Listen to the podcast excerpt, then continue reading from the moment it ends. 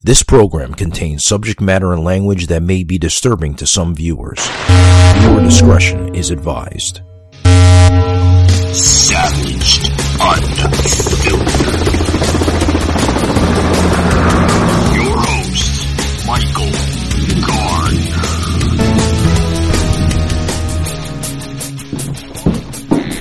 Hey, Joseph, what's up, bud?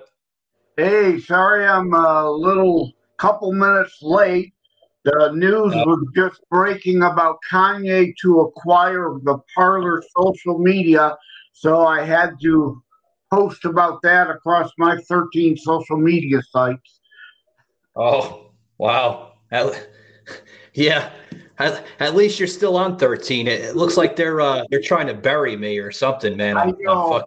yeah, I, I posted it on Instagram and I tagged you because, yeah, I know you were saying that uh, Twitter suspended you again the other day, right? Well, they didn't suspend me. They freaking locked my account, Joseph. Oh, okay. you know what? Yeah, they- I responded to you, and let me say this to the audience. I think this is some last ditch effort by some ultra liberal loon employees at Twatter, as I call it, that know darn well they're yeah. going to be fired. So they're blocking and censoring and they're blocking and suspending at an increased rate a bunch of conservatives, knowing they're going to be on their way out the door and to leave a massive mess oh. for Elon and whatever new, yeah. hopefully impartial crew of people he hires to have to clean up. Oh, yeah. Yeah, I uh, you know I I noticed something you know when I post something because uh, it's been about two days, folks, since I uh, since I lost the account. I mean, literally, um, uh, it was like literally the day after I signed up for Twitter. I get like a uh, a box, a notification message, and it says that your account has been locked due to sensitive material and dangerous rhetoric. They use those words, uh, Joseph. like they they're, they're, they're saying they're, they're wrong with me you know. So, anyways, yeah. what can you do, right? You can't really do much about it. Hopefully, uh, you know, when Elon Musk, you know, officially takes over the damn platform, we'll see it more more of a free speech uh, market. But right now, free speech does not exist on Twitter or any other platforms like Facebook or Instagram, for that matter. Yeah, I'm going to wait to appeal my suspension until such time as Elon has time to get in, take over, fire people, hire new ones. And then I may get yeah. a fair shake sometime next year to being restored because I've been on there since 2006. I've got a lot of content there. You know, I don't want to yeah. lose it. Yeah. Yeah. I mean, we just signed up. I mean, we, I mean, hell, we didn't even hit like a thousand uh, the thousand mark with followers because literally it was like the first day and then the second day we got that we got that notification and I'm like, what the hell is this? They're, they're, they're fucking pulling the plug and and are like that was it, man. It was it, it was a post that I posted um uh with uh what the hell was it? I'm trying to remember what the hell it was. Oh, there was a there was a rally uh that well, it wasn't really a rally. It was more like people showing up because they're, you know, fed up with Joe Biden. And he was coming into town in this California town. And I posted that and I guess Twitter sees it as, you know, somewhat of harassment or, you know, a threat or this or that. I mean, it's I guess I can't express my my patriotic views, right? Yeah. So it is what it is. So, Joseph, about another, uh, what do we have? Another 15, 20 minutes before Lance comes in here. Um, we have a gentleman by the name of Lance Hillsinger, guys, joining us. Uh, he wrote his book, Build a Better Bridge for Social Policy of the 21st Century. That should be an interesting conversation we have with him on that because there's a lot of things I want to ask Mr. Hillsinger on why he decided to write a book like that because obviously joseph this ties into welfare and you know today's welfare system and i'm told that a lot of that is inside of his book so interesting conversation we have with Mr. Hillsinger. You know, because obviously you're an author yourself, and you could tie into a lot of you know material with that as well too. So yeah, but his stuff seems pretty political. So uh, yeah, we yeah. won't have to shy away from that. oh, highly political. Yeah, he's been on a lot of podcast episodes, a lot of podcast platforms. Uh, God, I think he's doing like maybe 10 or 20 a week, uh, kind of similar to the person I had not too long ago, uh, Mr. Vic Vieri, and uh, which I got yelled at by actually, uh, by I guess one of the people that work for him or something. It's it's Vieri, Michael, not Vieira. I kept on calling him Vieira, and I, I thought there was an I at the end instead of an A. But uh, but you know, it's okay, I guess. Yeah, you know those those things are going to happen, right? So yeah, you know it is. I, you know, yeah, I, it is. You you know, with my last name L E N A R D, Leonard. People always want to call pronounce it Leonard. So you know, you you just got to go with the flow. yeah, yeah. You know, according to some news here, we talked about some news earlier in the episode uh, today. There's a ooh, there's a mayor right now in Florida, uh, Joseph. Obviously, I'm not sure if you have heard about this, you know, up in your neck of the woods there in Detroit. But uh, Indialantic uh, mayor right now in Florida is facing a suspension. They're requesting uh, the suspension of the Indialantic uh, mayor, which that section happens to uh, circle around Brevard County, which actually circles around a huge area called Melbourne, Florida. And uh, this is coming out of the Brevard County Commission has called for Florida Governor Ron DeSantis to suspend Indialantic Mayor Dave Berkman from the office after he allegedly struck a political candidate uh, with whom he had a long time feud with uh, in the face. Uh, get this, Joseph, what a rake. he hit him with a rake. Now you're going to have to explain this to me if you even fully know. I, I understand governors and true in Florida for DeSantis have the power to indeed remove a district attorney or an attorney general that is not upholding the Constitution and state laws. But a, a, a particular mayor and you're using the word suspend versus the people getting to attempt to recall him. I, I don't know about the validity and legality of that, and they may be confusing that he has power to do that uh, for DAs because that's a law enforcement thing, whereas a mayor is is, is a different animal. I, I don't know whether he does or does not have the authority. Have have you checked with any legal counsel to see if that is indeed true? Yeah, well, the uh, the uh, the report came out uh, yesterday of uh, on Fox here in Orlando, and basically it says that the Indialantic Police have charged uh, Mayor uh, Berkman with battery after the September 30th rake incident. So this goes back like a couple weeks ago uh, which occurred during the uh, Hurricane Ian cleanup event at uh, Orlando Park, uh, which is in Indialantic. Now, get this here, uh, folks. The county commissioner office there uh, literally came to a resolution asking Governor DeSantis to immediately suspend. Well, he's you know they're asking for a suspension rather than a recall, you know, yeah. or or or anything else. Uh, you know, he's getting a slap on the wrist if you ask me uh, yeah, by a three-one vote. A suspension yeah. versus a removal. Yeah, I don't know what that legally then does for the city. Would uh, the lieutenant mayor probably or the pro tem of their council would probably take over. But here's my problem with it: you have innocence until proven guilty. I don't know if the authority would actually exist until he's actually convicted of the crime, whereas now it's an alleged incident, even though it's probably clear to everybody it happened. Hello? Well, Joseph, did you hear that it, it was it was won by a three-one vote?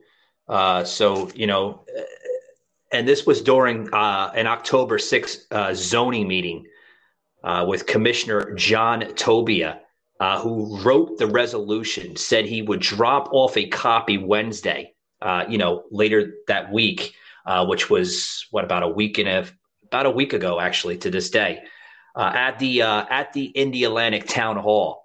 Now, on the flip side of this, Joseph, the town council literally came up with a resolution that Wednesday, uh, commending Berkman's 18 years of town hall service. So the reason why they're giving him a slap on the wrist, folks, is because he has a uh, a really really good service with the community of 18 years. But still, it's a charge. It's time. We've got a global fan event to launch. Drum roll, please.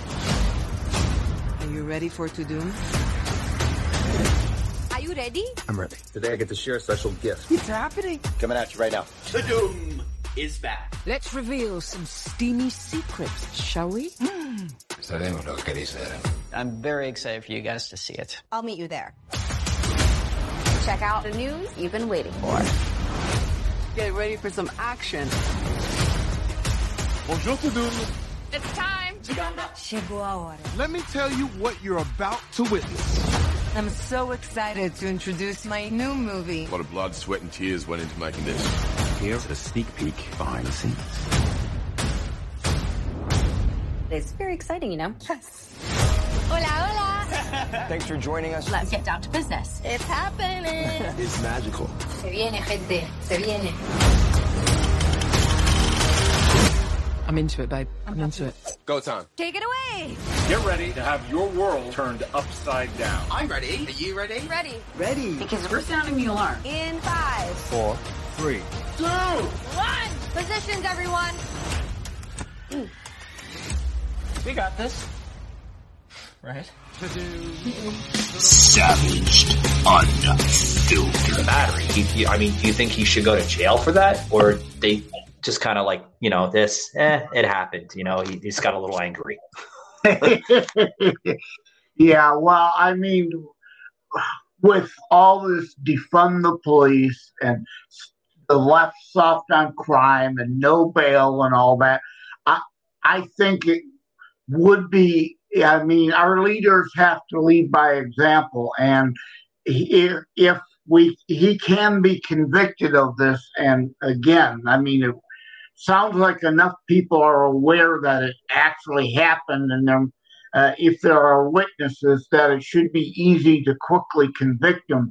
They probably should. Now, if She goes, Well, I don't expect you to understand. You're they from the let them off soft, uh, you know, okay, a, a one-time thing and a fit of anger and all that, you know, first-time offender, as opposed to all these repeat offenders they keep letting out. I could see letting them off the slap on the wrist.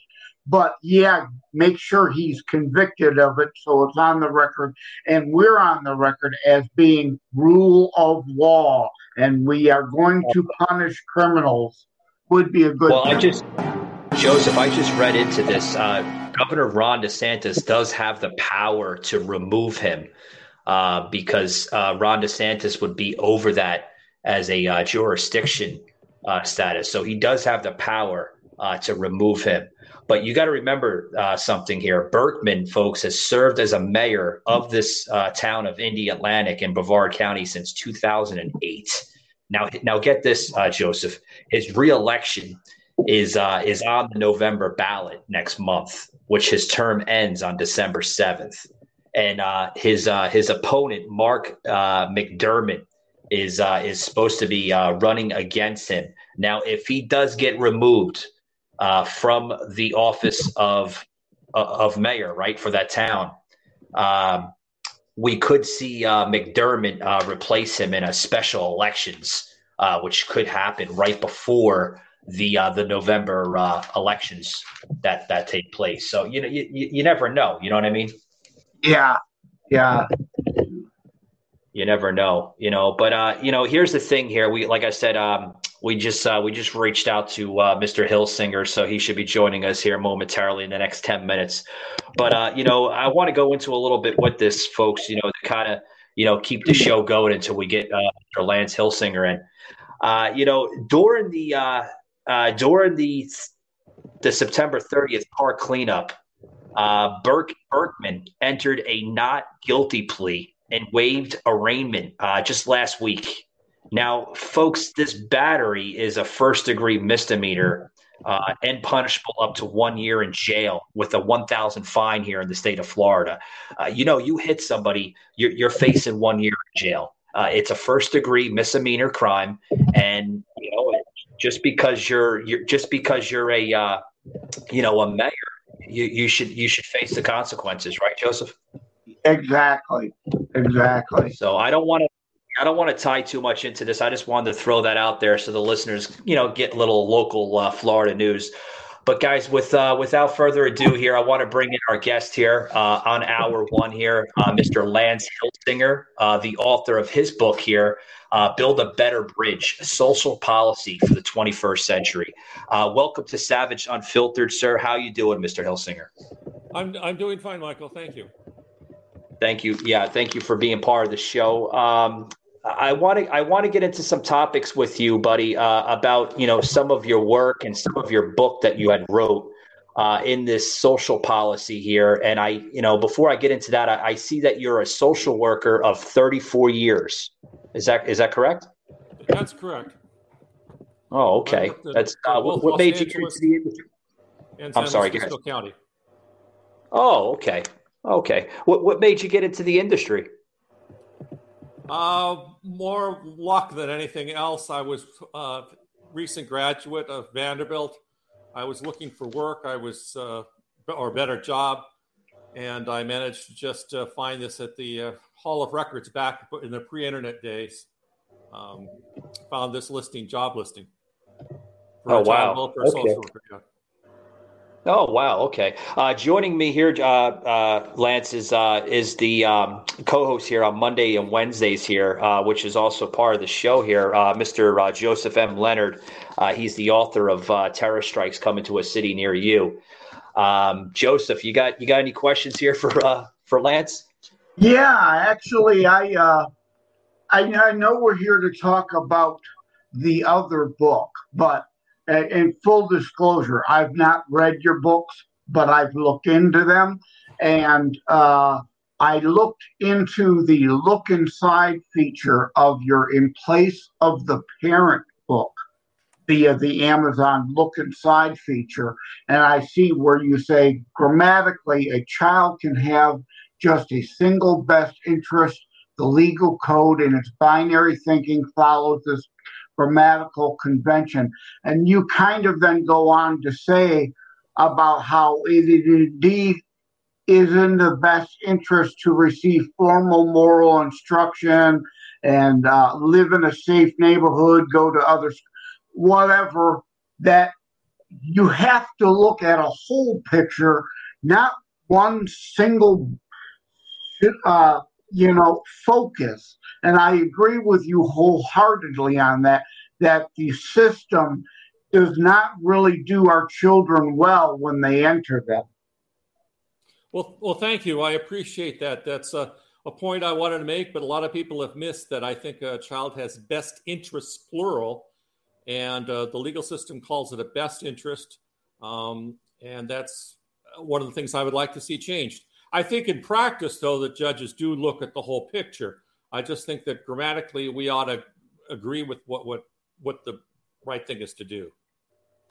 Oh, absolutely, absolutely, I agree. And you know, since we're on this uh, on this subject, the legal system, and you know, some of this um, of this of these issues that we face today, uh, Lance, what do you, what do you think uh, should be done with this uh, welfare system? Because I mean, we're seeing it you know, changing at a rapid rate. You know, obviously, you know, you could see that. You know, I'm not sure exactly where you live, but uh, you know, here in the state of Florida, we we we see it, you know, uh, changing very very rapidly. Uh, like as a as a uh, social worker of 34 years, uh, do you see it improving or do you see it, you know, uh, getting worse than it actually is now? Well, I actually think well, a lot has to do with people. If you have good people, they can make a bad system work a little bit better. If you have a good system, you know, as far as that, I think that uh, the people who I've seen in San Luis Obispo County are very dedicated employees. I think that uh, you have a situation here where you have 10% of America lives in poverty. And if we okay. didn't have some sort of welfare system, what would happen? We would see not just uh, men begging on the street, panhandling, we'd see sad families. And once in a while, you do see that still. Um, oh yeah, I, I, can see that. If if I may, one second. You mentioned uh, you know uh, men on the street. Um, I see that you live in California, correct? Correct. Yeah, I just seen a, uh, uh, something come out the other day on Instagram, uh, a video of just the homeless, you know, in LA County, uh, which is at a almost a 30 year high, uh, which ties into the welfare system uh, very heavily. Uh, what I mean, I, I don't know how far you live from LA County, but I mean, do you see you know that that county improving? Uh, because I don't see it improving, Lance. I, I, I see it going you know to pretty much uh, a, a shithole of the of the nation. You know what I mean? Well, well, just to give you a sense of geography, I'm about uh, 90 minutes north of Santa Barbara, and Santa Barbara, okay. you know, on a good day is about two and a half hours uh, without traffic north of Los Angeles, depending upon where you're going, of course. We have a homeless Michael Gardner, uncut, raw. Here in, in San Francisco, it's a very expensive place to live. And one of the things that I make a point is if you see a homeless person on the street, it's usually a man. And I think that that's one of the things we have to look at is that we they talk a lot about gender inequality. Well, at the bottom of the rung, it's most the gender inequality is men. The, the, truly unhoused are more often to be men. I mean, people living under a bridge on a street corner by the creek.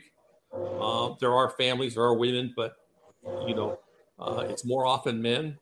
Um, and uh, men in jail for each a woman in jail that's incarcerated. There's about ten or eleven men incarcerated, and that's how I saw my so as a social worker, oh, wow. welfare so many of my men in my caseload were unsuccessful. Of course, that's what we dealt with was unsuccessful people, people who had drug problems and what have you. But why were they unsuccessful? What, what happened that caused this thing to be unsuccessful?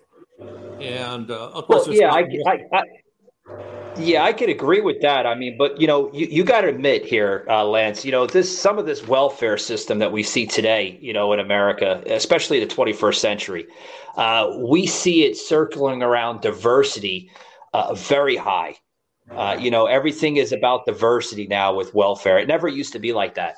Uh, you know, uh, the 60s, yeah, maybe, 70s, lightly, but I mean, now it's you know they they they love to play that race card with it you know, where you know, uh, oh, we have more blacks on on on welfare than than whites, and this and that. That that that that actually that's actually true. You know, why why do you think we see more blacks on welfare more days than than than it used to be? I don't know what the as far as the percentage. Yes, you're right. Uh, uh, people of color or non-white, whichever terminology you want to use, have been disproportionately on on uh, welfare rolls. Um, yeah, I'd like to right. and, there's, and there's not and there's not one explanation for that. And what I want to go back to though is education.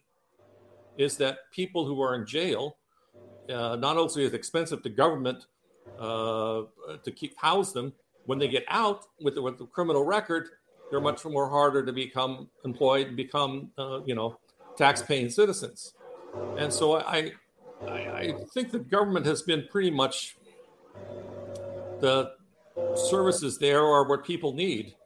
And one of the things that I get point in my new book is that manufacturing is about two thirds of what it was in the 90s.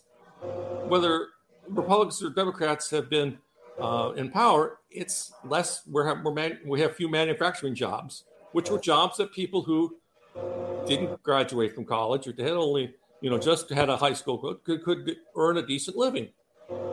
Yeah, I'd like to chime in here on this. One thing, you know, Michael's alerted to the uh, bias in the system, and I want to go back to the the Child Protective Services uh, aspect in general seems to be sexistly biased against males, but that's not my main point here. And Lance, I don't know how you'll react. You may not like where I'm going this, but frankly, I think your position shouldn't exist. And let me explain why. I come at it from the founding founders aspect and our Judeo Christian ethic that this is an issue for charity, local charity, because as Christ said, the poor will always be among you. And it is up to local charities to know who really is in need and who is a scammer and a con artist. And uh, it's not the government's job to socialistly steal money from my neighbor on my right to give to my neighbor on my left. It is up to us to charitably be our brother's keeper. And I'm sure, last point here, you're aware of the Cloward and Piven strategy to bankrupt America through the welfare system. Well, I, I want to make a distinction between welfare, the, the uh, uh, TANF program, temporary assistance to needy families, and child welfare child welfare that I did for 34 years is about children who have been maltreated in some ways. Neglected is the most common because of somebody has substance abuse. And yeah, I could see some need for government involvement there because that's kind of a matter of crime. Assault or or uh, abuse of a child is an illegality. So yes, fine. Yeah, thank you. That is an important distinction. I'm sorry. Go on. And so that that is all my caseload. I had when I, I was what we call a court worker, and uh, that is where we we petition the court for the, the you know for the child to be dependent, and we have to prove to the judge, just like in a criminal proceeding, that that this child has been a victim because the parents left drugs around, or mom was uh, DUI with a child in the car, or sexual abuse, or parents are mentally ill and incapable, or very often, see, this is one of the points I want to make is that most, not all the time, but very, I should say, infrequently, did I see a intact two parent married family. That's Amen. very rare in the that's very rare in the child welfare system. Yeah. It, that's well, we've discussed that on this program with several people several times. It, yes, we have to do more. There, you, you've touched on it the need to deal with the root cause of the main issue lack of an yeah. intact yeah family. absolutely I, I, could agree with joseph and that's yeah i could agree with you joseph on that but you know here's my that's part of the whole yeah. welfare yeah here's my question of the family uncle sam becoming the dad yeah. and pushing men out yeah, well, but yeah, po- but hold on, Joseph. Joseph, hold on for a minute here. I gotta I gotta ask uh, you know Lance something here. You know, we're on the welfare system, right? Which is a touching topic, especially in today's times. Uh, Lance, uh, you know, where is your thoughts here with uh, with where we become, uh, or excuse me, where we gotten to as a nation, um, how we arrived to this point here uh, with more people on food stamps and Section 8 housing and all these government uh, assisted programs. Where's your thoughts on, you know, possibly bringing in uh, testing uh, with these individuals, making sure that these individuals are using this as a stepping stone rather than a career choice? Because I could tell you uh, right now here in the state of Florida, not all areas, uh, Florida does uh, present a uh, a very conservative uh, type of base here, but you know, especially in the democratic areas, which we see a problem with welfare. you know, some of these individuals, you know, they're they're they're they're accepting the food stamps. you know, they're accepting everything that's given to them by by the by the federal government on a federal scale through taxpayers lead uh, uh, mind you here. But do you think that some of these recipients receiving these benefits uh, should be tested on a monthly or a weekly basis in order to obtain these services. You mean drug tested? Oh, sure. Yeah. I think that one, no, I don't think so. And let me explain why. Is the vast majority are not using. And if you have somebody who is using, you want that person to be connected to the system. You want that person to say, okay, I'm coming in. Yeah, I admit, okay, I smoke pot or whatever, which is legal in California and many other states. And by connecting with another human being, they will get into treatment. Uh, you know, that human connection is what helps people build lives. If Lance, I'm not talking about smoking pot, sir. I'm talking about hard drugs. You know, using these benefits to, to to to sell the to sell the benefits, such as food stamps, to buy your your street heroin and your hard drugs, so they can get their high. That's what I'm going at. I think some I, I of think these people. A, I think there's a cost yeah. benefit ratio there that the expense of testing people um, is not going to it's not going to get that many people and uh, maybe I, I, just don't see that that is acceptable. And the other thing is it's sort of an invasion of privacy. Let's assume you know that 95 oh invasion me, of privacy let me you're explain taking why. my handout you don't have the privacy. And these are all illegal unconstitutional programs of bastardization of the promote the general welfare clause. It goes back to it should be charitable. Yes these users should be in a charity who finds them help, not living off of my tax dollars. Let me explain what I mean by that is that if you are a, a, a pilot or, or, a railroad engineer or um, a truck driver, you're involved in an accident, there's a DOT transportation testing protocol. And basically, they want to make sure that your, your, your urine is warm, that you're not bringing in somebody else's urine. It's a disgusting thing but there's a lot of people who fake tests. Yeah. And you have to observe that person. I personally have never done it. I, you know, I'm glad that that is farmed out, but you actually have to see the person pee. Yeah. And I and I have a problem with having so many innocent people being subject to the indignity of being observed. But here's the thing, and, Lance. There's a lot like, of people are going to cheat. The people, the people who are using are going to try to, to, to beat the system. And in order to catch yeah, them, but here's the thing. Very invasive. Lance, Lance, here's the thing. Here's the thing here. I want to bring here. You're you're not in favor or support of uh, uh, bringing in testing.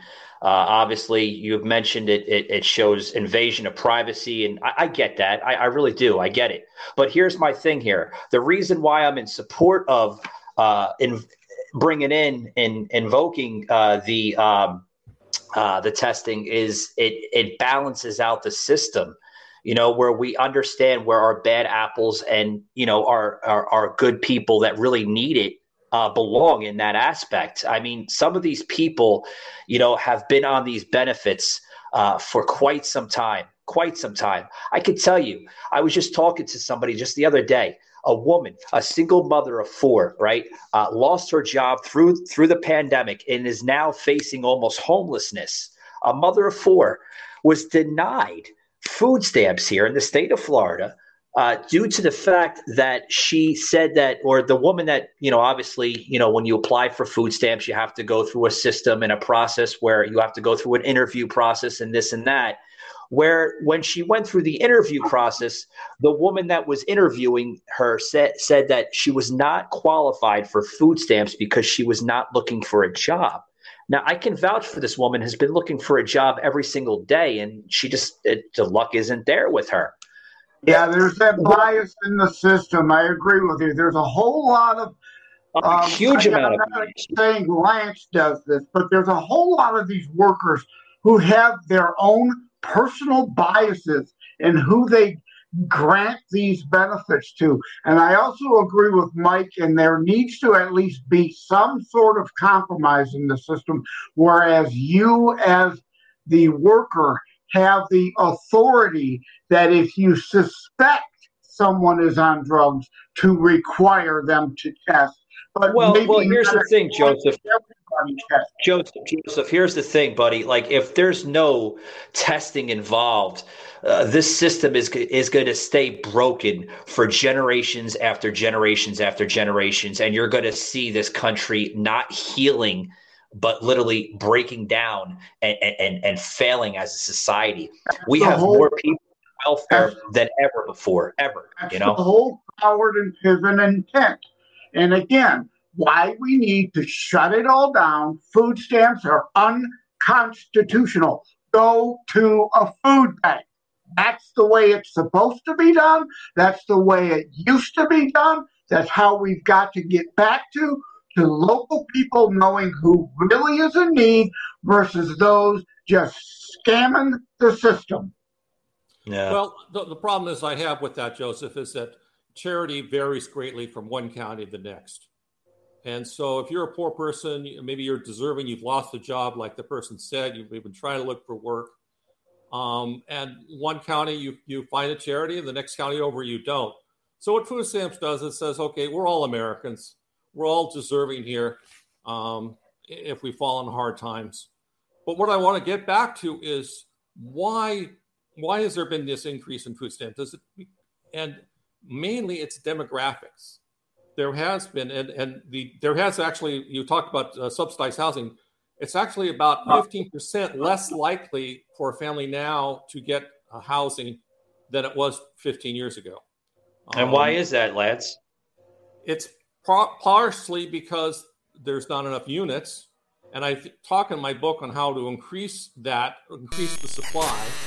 But I also think that we also need to, um, you know, decrease demand. The other thing is that there's been a new federal policy that rightly gives priority to veterans, rightly gives priority to the disabled, and rightly gives priority to, the, to, to those disabled and you know seniors. So if you're taking that as a priority housing and you have say you know 10,000 public housing units and you give so many to those very deserving people for priority for the just the regular poor as I talk about there's less fewer units. So that's why but Lance, of- you mentioned there's not enough units. Are, are you referring to that there's not enough housing? Is that what you're getting at? Well, partly most most people agree that there's about a four million dollar, uh, four million unit shortage of just regular housing. And the point I make in my house in my book is that you know for each acre you devote to public housing, that's one less acre that you devote for the public sector.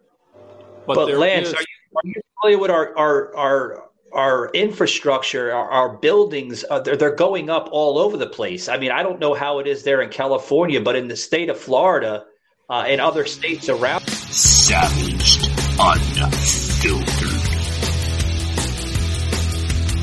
I mean, we don't have a problem with housing. They're building housing uh, all over the place. What we do have a problem is the folks that do not want to step up and move forward. They like that handout. They like those government assisted programs. They want to remain on that because, hey, hey, I can stay home. I don't have to, you know, work and I can live off the taxpayer. That's what I have a problem with, Lance. I, I don't know how you see it, but that's what I have a problem with. I'd like to understand, like, hold on, Joseph. I like to understand you have a, a, social policy that you wrote in your book for the 21st century. Where do you see our social policy going possibly in the next 20, 30, 40 years from now? Well, one of the things I'd like to, to say and what I'd offer is, is that we need to get our, our focus on men. That boys, uh, about every year, about 44,000, 44, according to the Brookings Institute, boys fail to graduate high school than girls. And yeah. Okay. My also, issue with the housing is the NIMBY, the the snowflake virtue signaling crowd that want to continue the unconstitutional programs and uh, agree with you. We need more low income housing. Look at AOC the other day when Eric Adams wanted to put up tents to help relieve the homeless situation in New York. And she said, No, you're not putting that tent in my district. NIMBY, these liberal, whiny, virtue signaling people want it in other people's backyards, and they get to take credit for pretending to be so compassionate. Well, that's one of the reasons why I think, my personal opinion, the welfare system has uh, has pretty much uh, failed in its own aspect. I mean, it's getting worse and worse and worse year by year. You look at the last two years. I cannot think of a period in American history where one administration has done more damage to the United States than Joe Biden in the last two years. Everything There's no improvement in the welfare system. Literally, like I've mentioned earlier in the in the show today, there are more people on welfare now in 2022 than there were 40, 50 years ago. And why is that? Because there's no programs that are helping these people get off the damn welfare. They're actually uh, encouraging more people to stay on welfare. And I think we see that through the Biden administration. There really hasn't been solid policy coming out in the last 20 years or so. That's not just Biden. You go back to Barack Obama, you go back to George W. Bush. There's no involvement with these programs. Uh, Lance, uh, this program that was that came out uh, you know, food stamps and general welfare and all this Section 8 housing, uh, subsidized housing. All these programs were designed as a stepping stone to get on your feet and better yourself. And we're not seeing that.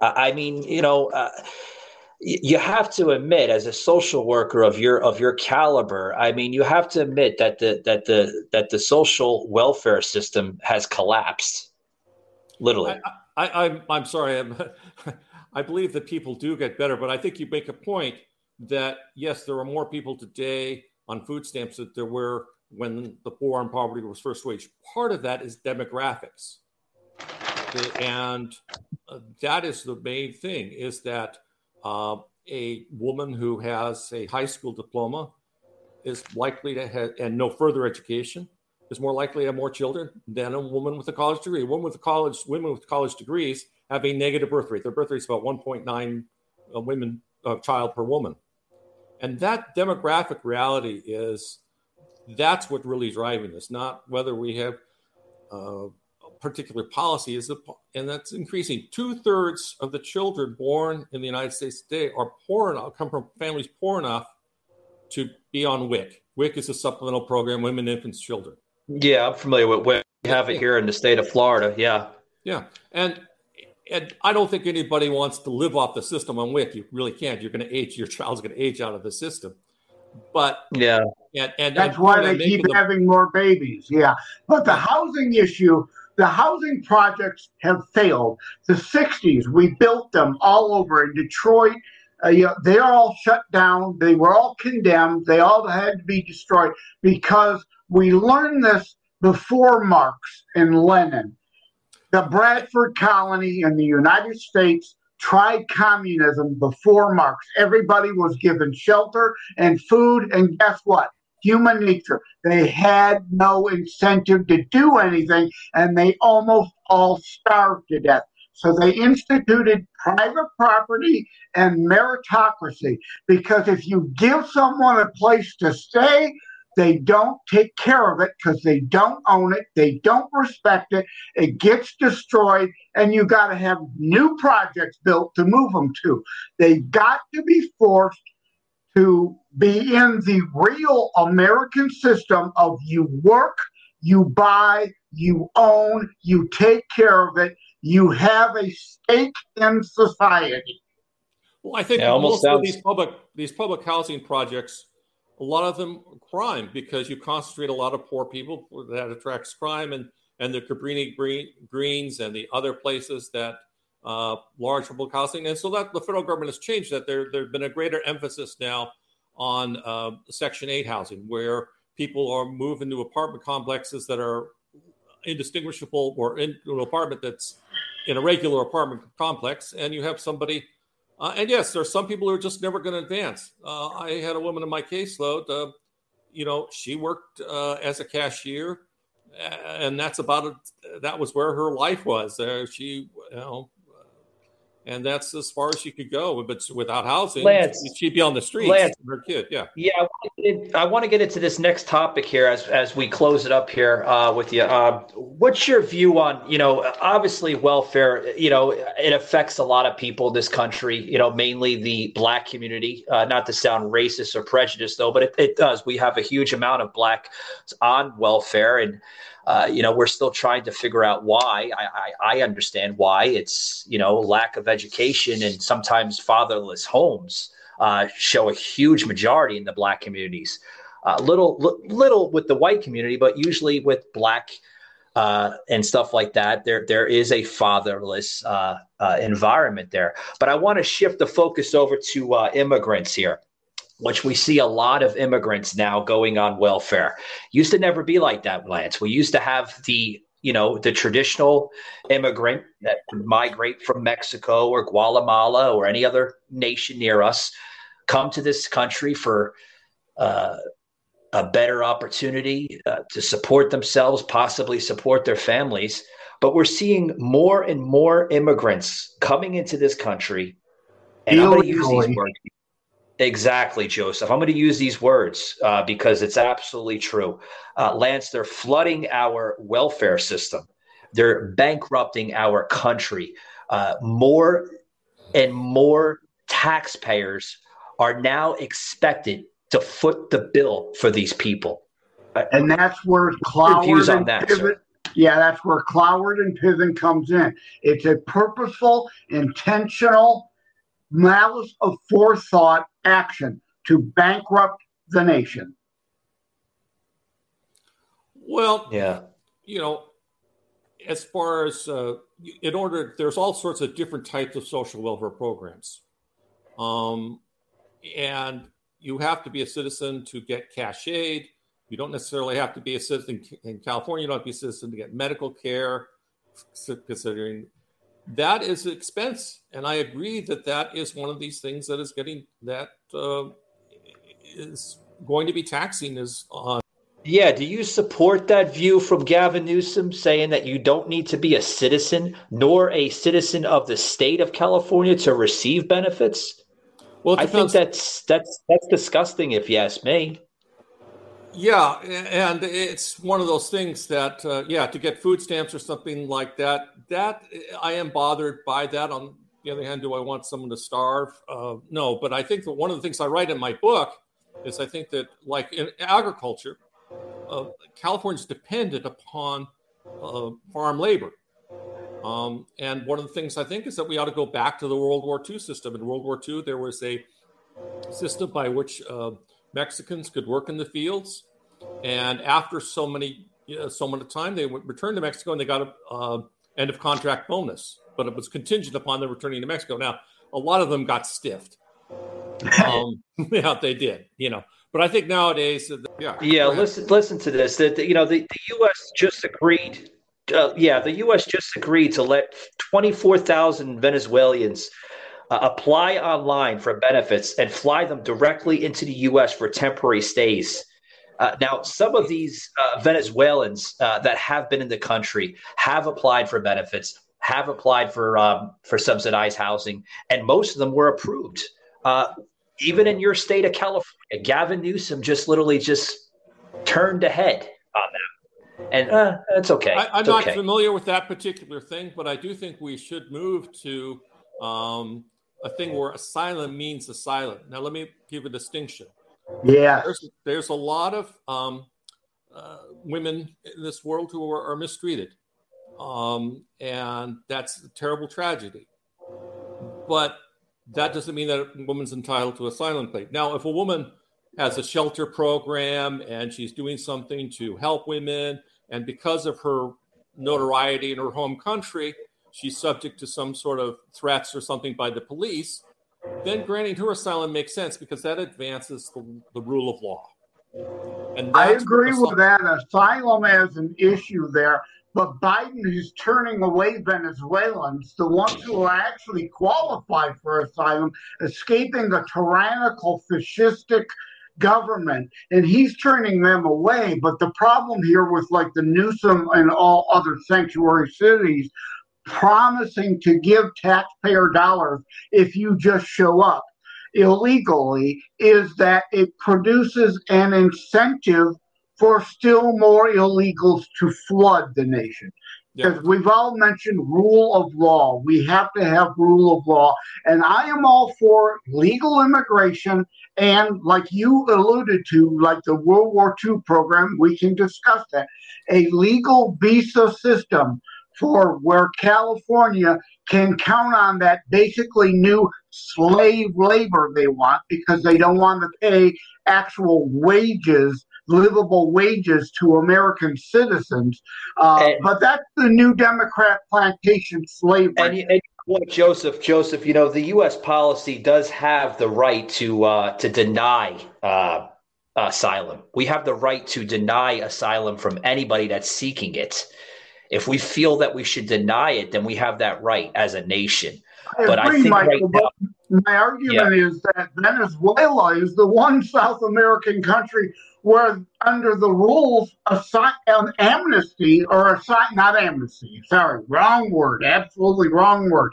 Asylum really applies. Meanwhile, he's not turning back anybody from any other nation, millions over the last several years, but he wants to turn back a hundred Venezuelans or whatever the stat is a day as a pretend show that he's now being tougher on the border, and he's targeting the exact people who would yeah. actually qualify for asylum while letting all the others who would not qualify for asylum to flood continue to flood the border. Well, I want to say that I'm, I'm not an expert on immigration. That that's not my field. I've had some people in my caseload that had immigration issues, but let me just say that I read a study where, when you said about sending people back, uh, you know, we have the right, that there's a great uh, variability in federal judges that's, you know, percentage wise. This, this court will send back 10%, this other court will send back 60%. And, and we need, whatever the rule is, it needs to be applied uniformly amongst all districts. Yeah, yeah. There, yeah there's I, again I, I, personal biases in the system again. Yeah. But I want to tell yeah. you, and, and, even though there is a social welfare cost, uh, specifically in education, you know, border states, uh, border cities, uh, you know, yes, they, they have to make a lot of effort to educate kids that are now in their in their jurisdiction in their district. Um, but that's only one part of what the social uh, of the tax on or the, demand on the social welfare system. The larger part is men that are not able to support their families and wh- what the system does to discourage men from doing so. Let me give an example. If you have a woman on welfare, say she has two children by two different men, and one one of the fathers uh, got a decent job, and he pays child support. He, his child support will be more than what the woman will get on welfare. So she'd be like a family of two, one uh, herself and, and the child. Now, the other child, let's say that dad. Um, he's a deadbeat. You know, yeah. Yeah, he's a deadbeat. Why is he a deadbeat? Because if he picks up a job, the child's any child support that's collected from his goes to the government, doesn't go to his kids. He has no incentive. Now, you know, yeah, you'd like to, as a taxpayer, you'd like to say, hey, we want to get this guy and have him do his fair share. But what in practice is that it discourages men from being within the system, with being like, you know, what I call the W 2 employee, you know, the, the somebody who's working a regular taxable job. And most of the men in my, not many of the men in my caseload, cycled between cash jobs, no jobs, you know, yeah. uh, and and because they didn't have any, um, the system wasn't encouraging them to be an involved parent because um, because if if because the child support, if you're making minimum wage or just a little bit before, a little bit above, and some child support say you're really living at the poverty level, and you're going to be tempted to if you got to put a roof over your head, you're going to be tempted to maybe do something that's a little illegal. Just yeah, I, I understand. I understand. Yeah. Yeah. yeah you're talking about human nature again, and you are absolutely right. You hit the nail on the head. What I've been alluding to this whole episode the failure of big government. to incentivize the wrong things and de-incentivize the right things and why we got to kill these illegal programs and let it be done by charity. Yeah.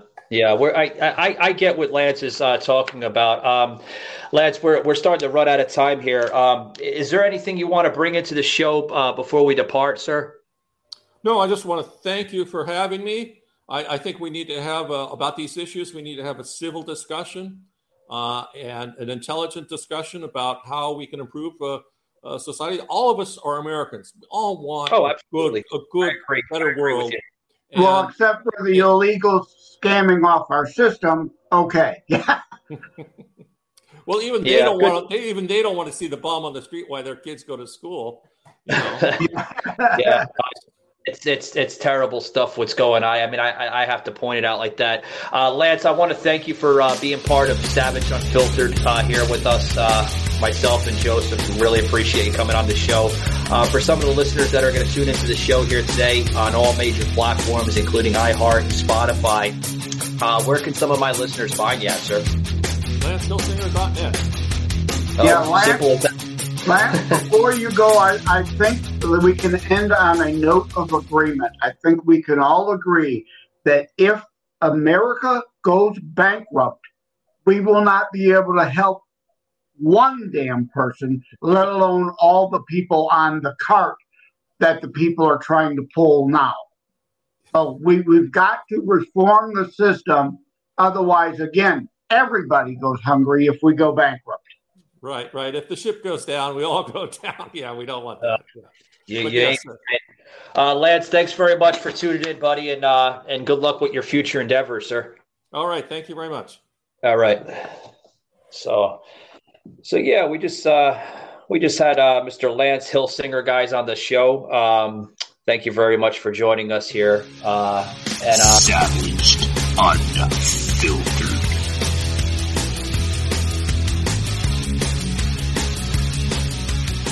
Yeah. Uh, you know, he seems like a good guy. I, I, I, if I were to have to peg him, I mean, he's in the system. He's part of the system, so he has a vested interest in the perpetuation of the situ- the situation. But I will say his important distinction of uh, the Child Protective Service aspect as a matter of law and protecting children is indeed an, a, a, a viable or legal, proper rule of government. So I take back that I would like his job to go away. But my my point stands about the general welfare system that should not exist. Yeah, yeah. There was a there was a lot of different things. Um, uh, Joseph, that I I, I didn't agree with um, with Lance. Um, uh, you know, the welfare system has its perks, it has its benefits for those that need to be on it, but I just didn't agree with uh, with with Lance on a couple things. Uh, you know, I I thought you know I thought he. Um, you know, he, he does have a he has a good point about things, but you know, there was just some things I, I just didn't agree with, but we'll just leave it like that. yeah, I, I agree. Oh, hey, are we going to get to actually hear the therapy twins today? hopefully, hopefully, uh, yeah, hopefully, Joan and Jane uh, does understand that I, I, have a huge amount of patience, so I want to.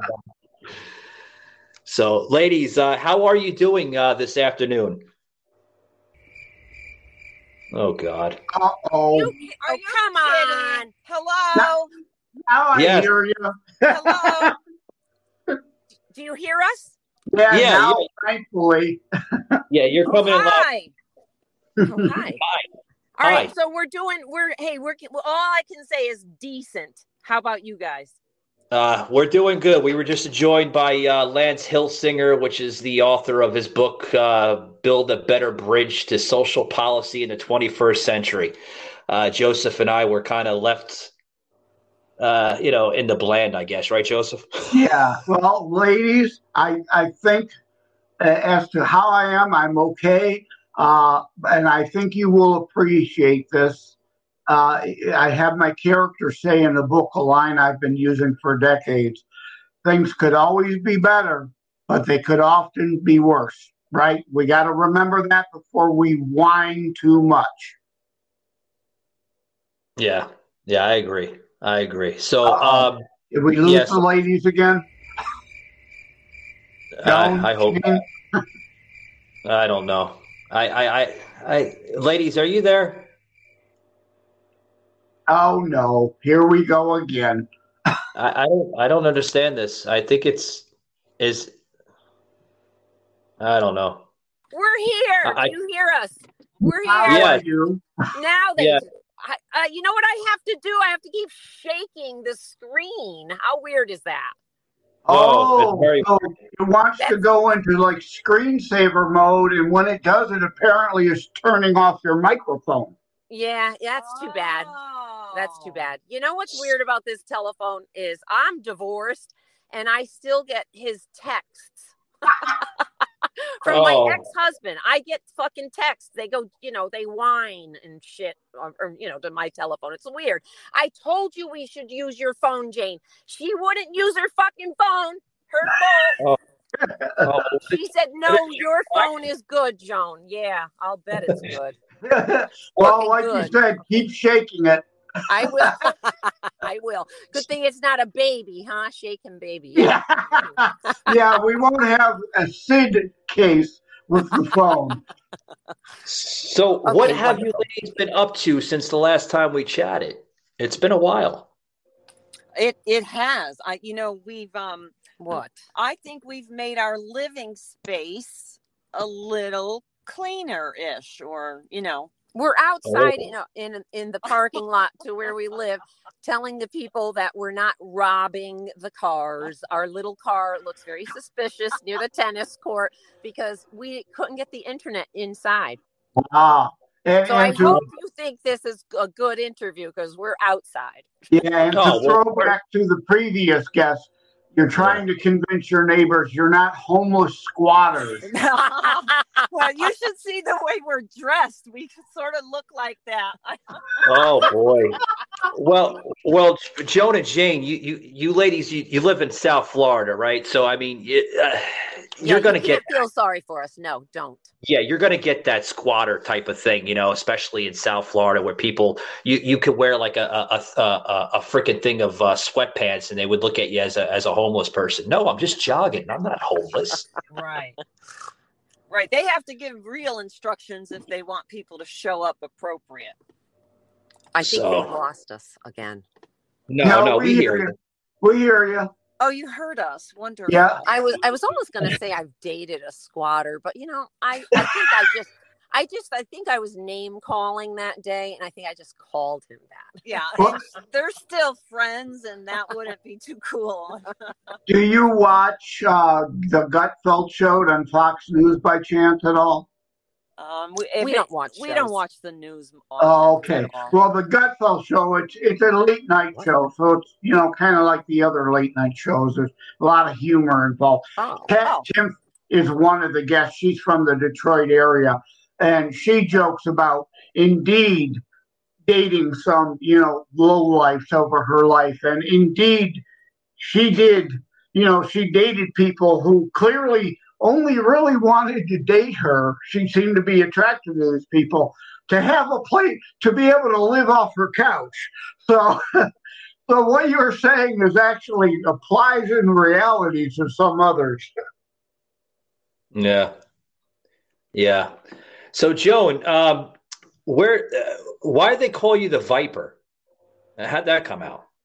Do you hear us? Do you hear us? Yeah, yeah, we oh. hear you. Yeah. Well, she called herself that. I thought. No, it's my ex-husband. Oh. When when we were married, he and Jane actually they thought that my words um, were hurtful to the point where both of them said that they would rather be hit and beaten by a bat instead yes. of beaten by my words. Yes. And it's like, are you fucking kidding me? Come on.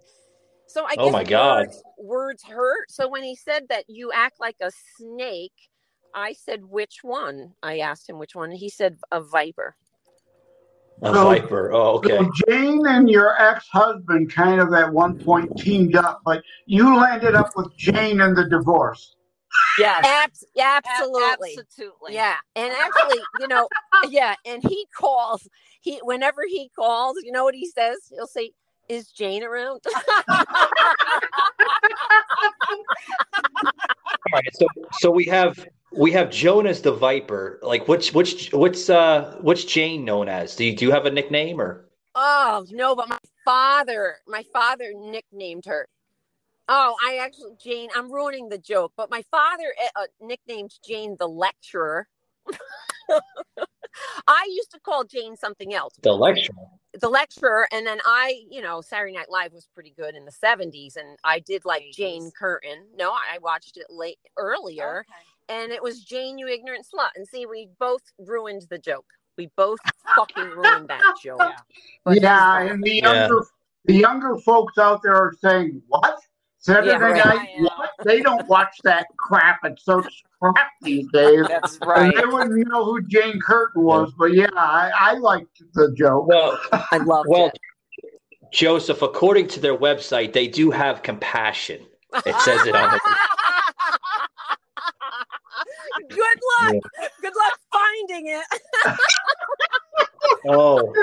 Oh, is, is that just for shits and giggles, ladies? You no, really don't. You know what? You know what? Sometimes, hey, this is the lecturer is the le- telling the us. lecturer is going to. Sometimes, sometimes in life, if you know you have, you should do something, and you'd rather be doing something else. Sometimes you have to act and pretend you want to be compassionate. So we are good actresses, is what we're saying. You know, you went exactly where I was going to go with that. I was going to make yeah. the joke, like you know, they say, "I'm not a doctor. I just play one on TV." Yeah, I was going to go. say yeah. the exact same thing. You're not compassionate, but we play it on the internet. Yeah. Uh, you know what? We're we're actually known for getting people and we don't ask, but we are known for getting people to tell us something that they've never told another human being ever. And it just happened on a podcast. This man kept saying, I don't know, I think he was saying the opposite. And then all of a sudden he said, Gee, I never told anybody this. And I'm like, Please don't. Like, it's on the air. First of all, it's on the air. You know, like, oh my God flooding. Yeah, I checked, I checked out the uh, I checked out one of the podcast episodes that you were on not too long ago uh, through uh, uh, he said she heard podcast. Uh, yeah. Well, what was really good, except for that phone call, was a little different. the Australian, right? Yeah, I heard it. Yeah, that sounded like a computer generated Australian or something. Yeah, you got to give credit to where he's due. You know, bless the guy's heart for trying to get out there. You know what I mean? But if you're going to come up with some fake shit, I mean, at least come up with some really good fake shit. You know what yes. I mean? Yeah. yeah, absolutely. Because I but, used to uh, tell people that they wouldn't know if I was lying or not. And it's not in a negative way. You know, there's a fucking religion. I don't know if you've heard of it, Jainism and I, hey, hey, I didn't start it. I didn't start it, but you know it's, what? I do. I do agree with a lot of it. It's and the you know Jane you ignorant slut cult. Yeah, huh? right. It's first of all, you get to say that, but in this religion, you could lie to avoid hurting somebody else's feelings. So you know, I'm good at that. I think. Yeah, yeah. I'm happy to. I'm going to be on his show actually uh, next month. He, he, reached out to me and he's like, "I'd love to have you on my show and this and that." I'm like, "Well, I don't go on a lot of podcasts. I'm a podcast host, but I don't go on a lot of shows. But yeah, you know, I'll give the benefit of the doubt. I'll, I'll check him out, see what he brings to the uh, to the platform and everything else. He's like, Well, I, I heard that you had the, the therapy twins on like going back almost a month and a half ago. I was like, Damn, it's been that long? Holy shit. Yeah, yeah, I guess. yeah, you know what though? I think most people believe, and I, certainly yeah, believe in an occasional little white lie is okay. Now, like if you're ever married and the white man, we all know what the correct answer is there. That's right. Uh, That's why oh, my marriage some... marriage didn't work out for me because I guess withholding savage unfiltered some information that I thought was something everyone should do. I think you should all keep something to your fucking selves. Yeah. And uh, I guess a lot of people just think that that's lying. So yeah, I am outcasted. I say get a divorce and hang out if you want to. Yeah, you got into the divorce uh, comedy the first the first part when we had you on uh, Oh, about a month month and a half ago. Something something to do with divorce. I thought it was hilarious. Oh, But, uh, wonderful. We we we heard uh yeah we heard uh we heard some noise in the background. Is everything okay over there? No one's getting like killed or anything, are You they? know, there's these giant ducks that are coming around the car. I noticed they were. They're big. And we were told you cannot feed these ducks, yet our neighbor behind the fence is feeding them. Oh, what ah. kind of ducks are they? Are they white ducks or No, they're giant black, They're black, white, and maybe some red. red. Joseph? They're diversity ducks, man. Yeah, yeah. you know, I can't remember. Someone told us they are either indigenous to Florida or they're not. and I don't remember. It's just this place where we are says you can't feed them, which I feel so bad because we just saw two cats. And you know, I used to be Catwoman in New Haven, Connecticut, but I got to Yeah. Yeah, you told us about the New Haven thing. Uh, well, don't feed the cats them. I, I, I think it would it would probably enjoy the cat, but that would be a terrible thing to do. You know? Yeah, no, I don't like that they're they're like that and feral. But no, I gotta just we can't do it. We live in a very strict fucking condo over here with rules. Now that we're older, we are supposed to focus on, you know, a little bit of self care, which has always been a little difficult. For Do you us. is it H O is it H O M O or what the hell is that called, Joseph? H O M. Homeowners Association, There HOA. Yeah. There you go. yeah, that's yeah. it. And the, I knew where you were going with that, but yeah, I, I keep a bowl of water out on my porch for the neighborhood indoor, outdoors, and or ferals. Oh. But yeah, I don't put food out either. They usually take care of themselves, but I want them to have a place to be able to get a, a sip of water from at least. Joseph, Yeah. Joseph, I put the water out and I put food out uh, uh, in front of the uh, sidewalk, but I don't put it out for for animals or anything. I put it out for the uh, the real animals and crazy people we have here in Orlando for the bums. You know. I gotta support Yeah, we're going, we're going back to the homeless of the last segment. Segment. I guess so. People think I'm mean for doing it, but hey, I gotta support my local homeless. They're hungry too, you know. Yeah, we have a group uh, in, in. I live in Wyandotte. We say Jay Leonard, Detroit, because everybody knows Detroit. You say Wyandotte, they're going to say what, where, who. The named after the Wyandotte Indian tribe. Uh, we we've got a local church group, which this goes back to the last segment. Uh, charity, who indeed goes to like my local favorite restaurants that I frequent, and they buy food and these homeless people know particular benches where they'll put it out and they can come get it if they're truly in need and hungry. And again, that's the way it should be done to be our brother's keeper and help those really in need of a meal, not somebody scamming money on the corner to get a pint. huh. No, I know, I know. But you never a- yeah, I know. I know. I It- It's for a good cause, Joseph. yeah. You know? Yeah, their drunkenness. Yeah. I guess. So, uh, Joan and Jane, um, Yes. I, I wanted to get into this uh, this book here. I, I, I wanted to get into it uh, with you the first time, the first merry-go-round, so to speak. this uh, this book called uh, Life Wisdom World Search: Yoga for the Oh. Brain, which you happen to uh, uh, your contributors, right, to the authors that wrote it. Yes. Yeah, Yes. yes. Can you hear us? Yeah. Yeah, we can hear you. Oh, yeah, oh, we're, good. we're okay. yeah. Yeah, we're, we are We are contributing authors. Yes. we were just asked this woman who has a whole uh, series of these books that turn into puzzles she then asks a bunch of different people to Yes. do like a page and so we did Yeah. one on um a question? you know Jane. Yeah. we had to come up with a quote and um, we thought we Oh. came up with a compassionate quote Oh, we came up with one a wonderful quote. Do you want to hear? We'd love to hear the quote. Yeah. What was the quote? If, oh, I know. oh if you don't like yeah. I well, okay. go ahead If you don't like what your mind is saying, ask your heart. Oh. And, And- that's how we taught ourselves compassion. And and but listen, but listen, you know, the story comes from Joan knows the story. It came from one of her firefighter clients or the firefighter's family member. And it came out Mm. like when you think about the, what a firefighter does is they're running into the the building that's on fire. The rest of us are running out of the building or away, you know? And so they're, Yeah, I they're, mean, we're they're getting the help basically. Yep, they're basically their brother's keeper. They're going to do the next right thing, however you want to say it, the next compassionate thing, and that's where that came from. Oh. Uh, let, you let, you got to listen to your heart, but I, at the end of the day, uh, for the compassion, indeed, as if, if the heart were a thinking organ, uh, uh, theoretically here. But at the end of the day, uh, your mind, logic, and reason have to compel and suppress some of the stupid things your heart may tell you to do. Yeah. Right, I know. I know. Cuz Jane Jane likes Jesus and uh I uh sometimes I think Uh oh. Uh oh. Really? lose you.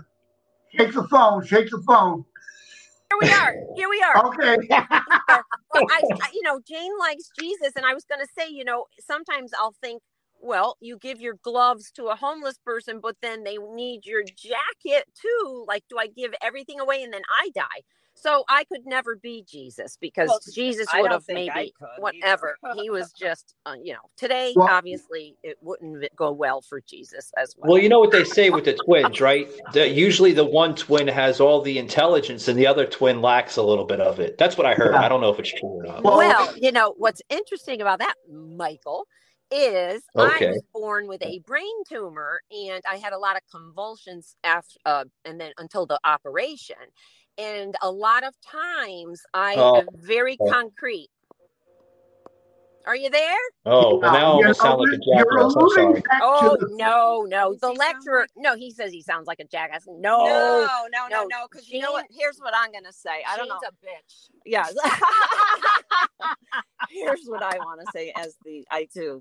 I I look at like sometimes I'll be like, well, instead of saying Savaged.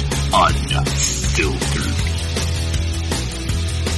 What's the next compassionate thing to do, I might not know what that is. So sometimes in my head, um, I might think, well, what would someone like Jesus do? You know, what would Martin Luther King Jr. do? You know, Gandhi, what would those people do? Yeah.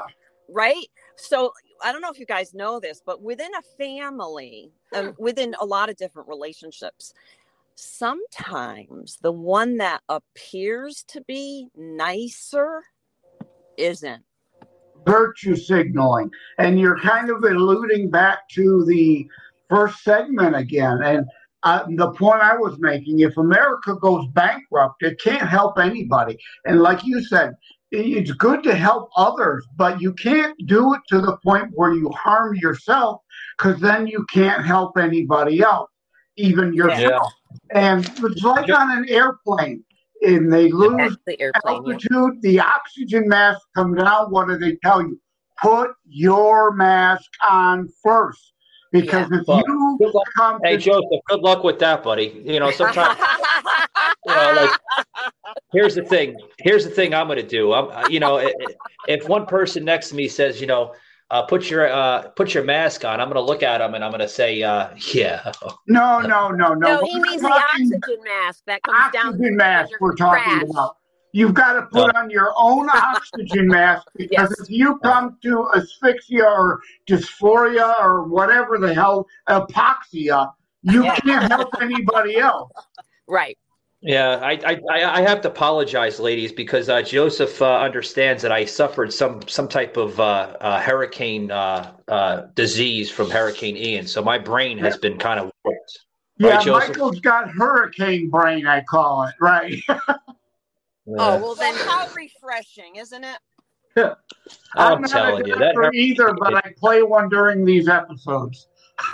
Yeah, right. Because you know that that squatter that I called a squatter also has a major head injury.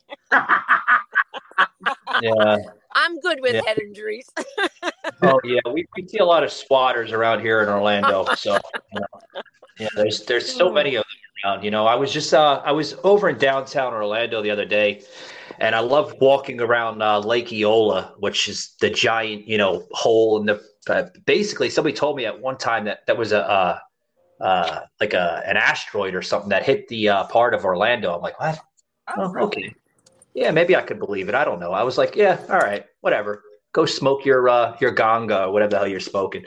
And uh, I'm walking around, and you know, I, I see. Uh, listen, I, I'm not, I'm not, uh, I'm not prejudiced against homeless people. You know, it is what it is. But uh, you know, at one point, you know, there wasn't so many around downtown Orlando but now they're all over the place. You can't even enjoy walking around the park without, you know, stepping on one or, you know, possibly tripping over one. You know, you got to literally have eyes in front of your face all the time.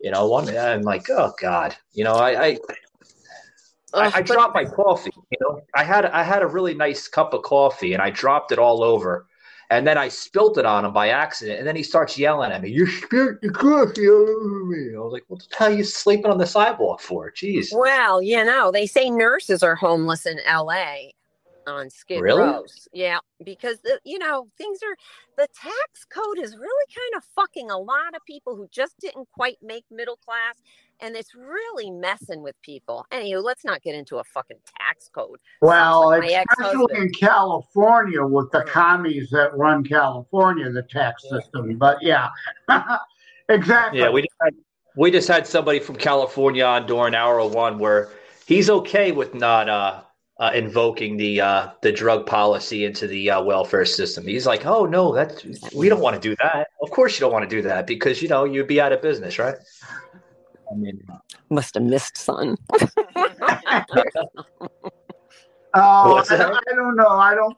Given your uh, your preference to uh, be upbeat and joke, you definitely probably didn't want to hear the first half of the show. it would have dragged you down too far.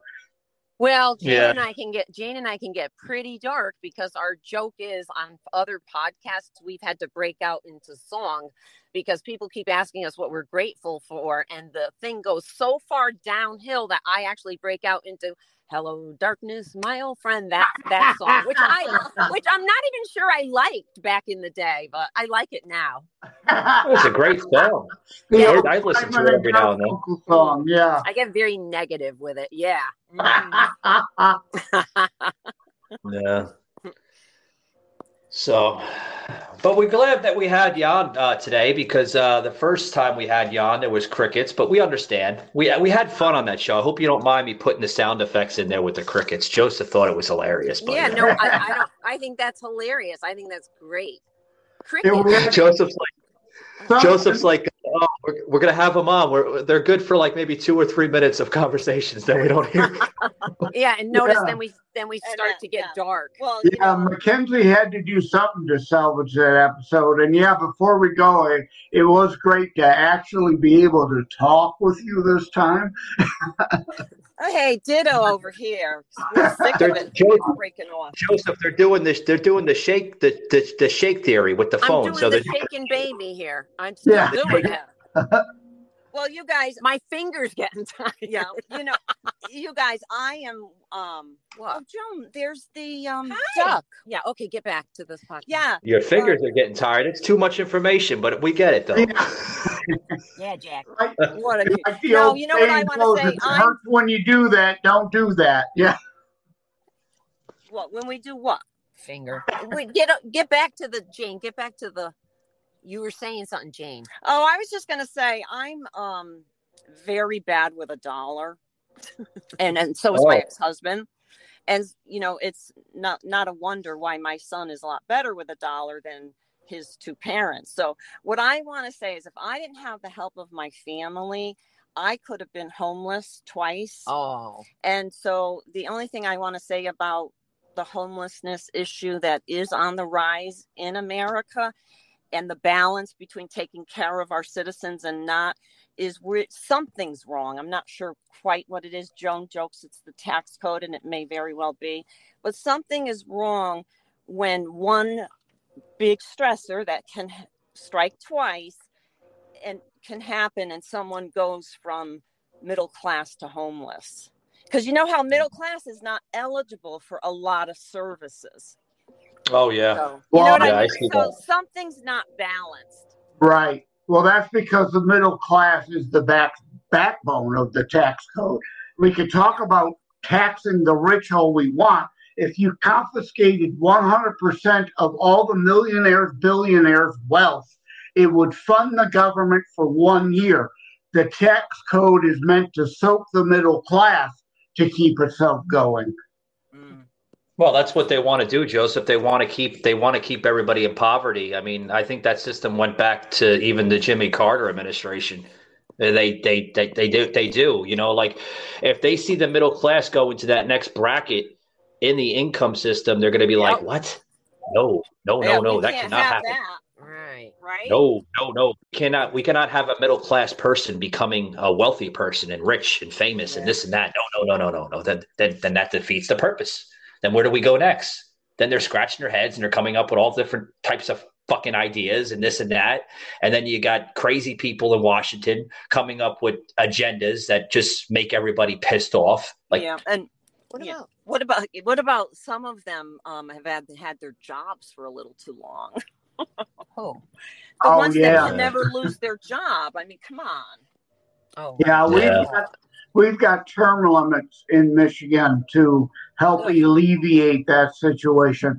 And of course, the career politicians in Lansing, our capital, put on the ballot the, for November 8th initiative to increase the term limits time.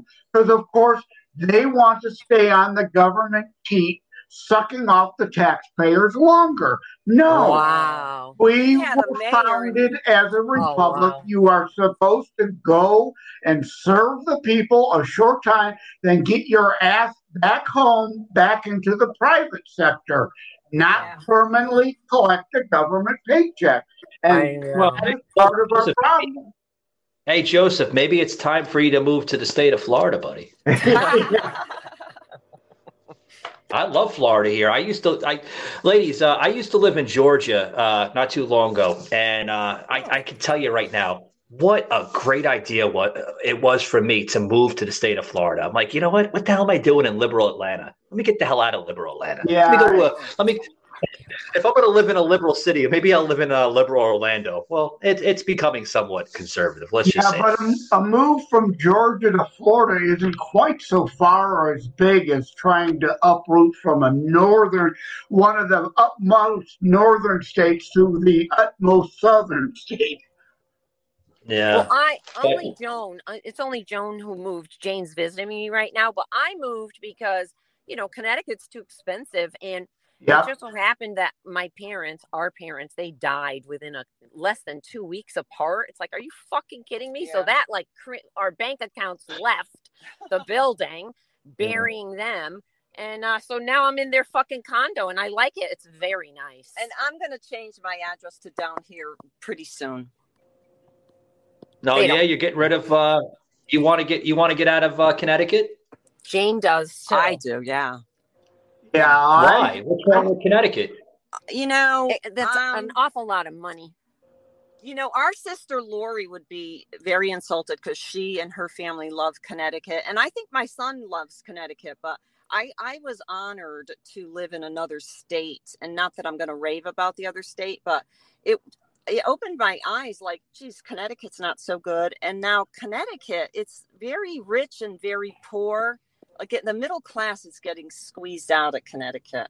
yeah. So, Yeah, I, I still have hope for Michigan if we could get Tudor Dixon elected on November 8th, because the current governor is Connecticut or Californiaing Michigan, and we need to put an end to that. And low, like back to the tax code, lower our tax rate so that people, family, and businesses, so that people have somewhere to work if they move here, can get back on track, and we can be a a great state in the Great Lakes state tradition again. Yeah, what- Joseph, that's not gonna happen, buddy. I I hate to tell you, but it's not going to happen. You know, uh, you you you guys are trying to, yeah, to to be conservative, and that that that entire city of Detroit is is going to stay blue for a very very long time. you know. Uh, I think you know, I bought yeah, a car in Detroit. Det- I think everybody bought a freaking car in Detroit at one time or another. Yeah, but mine mine was a German car, I think, and I remember the guy who picked it up for me said, "Geez, this isn't going well." That it was a German car in Detroit. Yeah. I uh, I once bought a car in um, uh, in Little Rock, Arkansas, one time. Oh my God, what an experience that was! First of all, the guy was trying to sell me a, a lemon, and he was like, "This is the best running car in America today." I'm like, you know, you sound like a 1960s car salesman. This is a piece of shit. like there's paint, there's paint peeling off the bottom of the bumper in the back.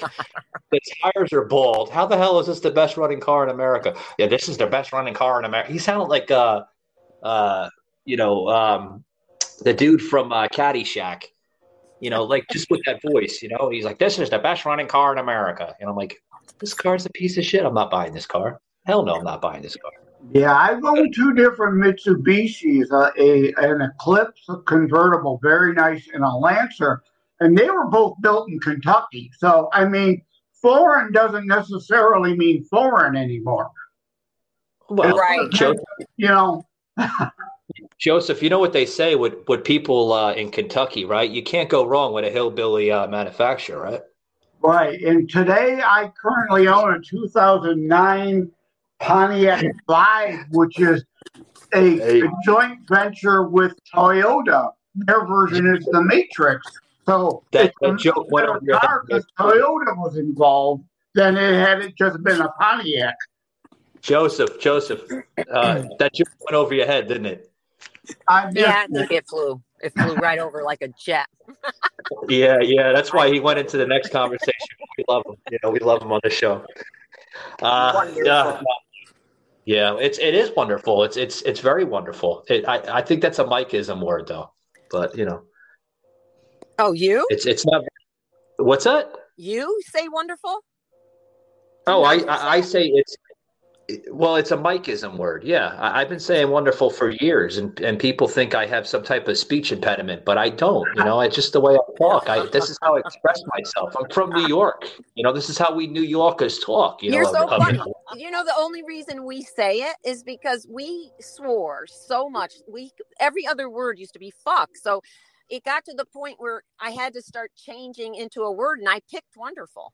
I actually picked it. Uh, I was almost going to say, and, and please, I, I, I'm joking around with this. It, uh, you guys don't have Tourette's or anything, do you? Because you say fuck, fuck, fuck, fuck. I think that maybe who knows? Maybe I do because I I there's they nicked something, guys. They definitely you can't have two master's degrees and in science and then not be able to recognize a drug rep in the office. So my facial recognition's off, but there might be something else off too. Yeah, didn't you tell me like in the first episode that you reps or something at one time?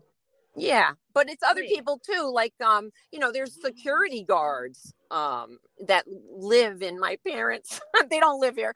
In my parents' condo, they were very frightened. Our parents, so there's a security guard in downstairs. But Jane will always say, "Well, who was it? How the fuck do I know who it was? I don't know.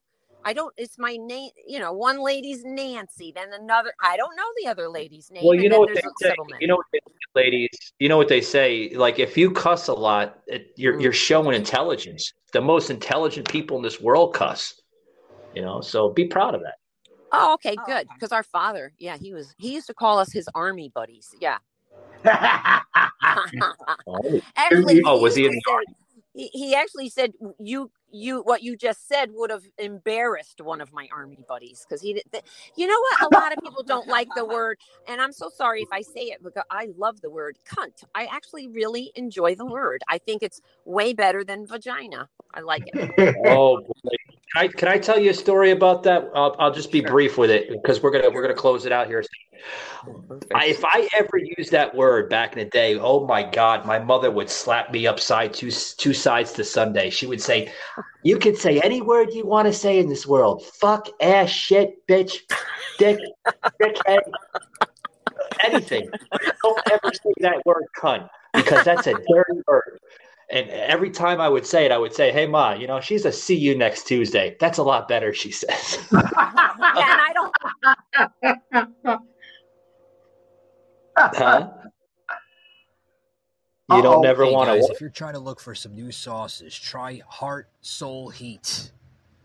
They're out of St. Paul, Minnesota. They have two amazing products called Ghost Pepper Ghost Honey, guys. Tremendous. I've tried them before. It, it will make your tongue go crazy.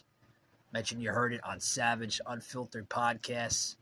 And uh, it's very important, guys. Make sure you, you tell them that because I'm referring you, the listener, over to Heart Soul Heat. Check them out today. Oh, now you're back. You cut out again. I don't like Joan see- doesn't like saying "see you next Tuesday." She'd much rather someone come out with "cunt." You know? And and the English people and women prefer the word cunt because cunt in England, in England because cunt means triangle according to the English, and uh, vagina means a man's sheath, and I don't like to be owned by anyone, so I I prefer cunt.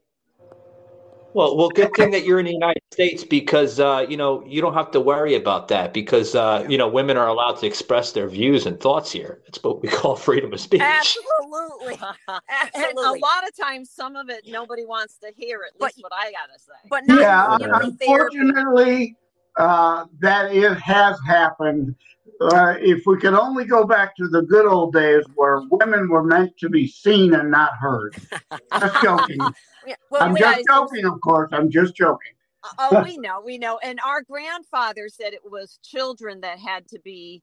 No, I think he said children had to be locked in cages until they he were. said men. He said men need to be locked in cages Huh? until they can handle that hormone called testosterone.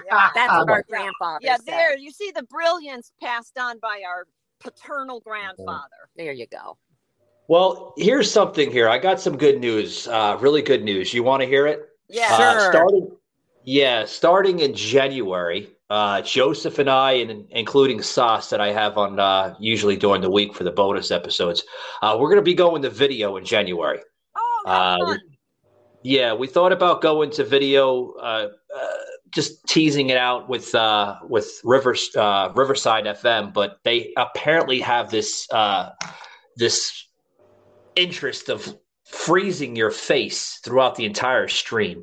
Uh, Joseph was like, "This is getting terrible, Mike. How many freezes are they up to?" I'm like, "I think they're up to like fucking forty by now."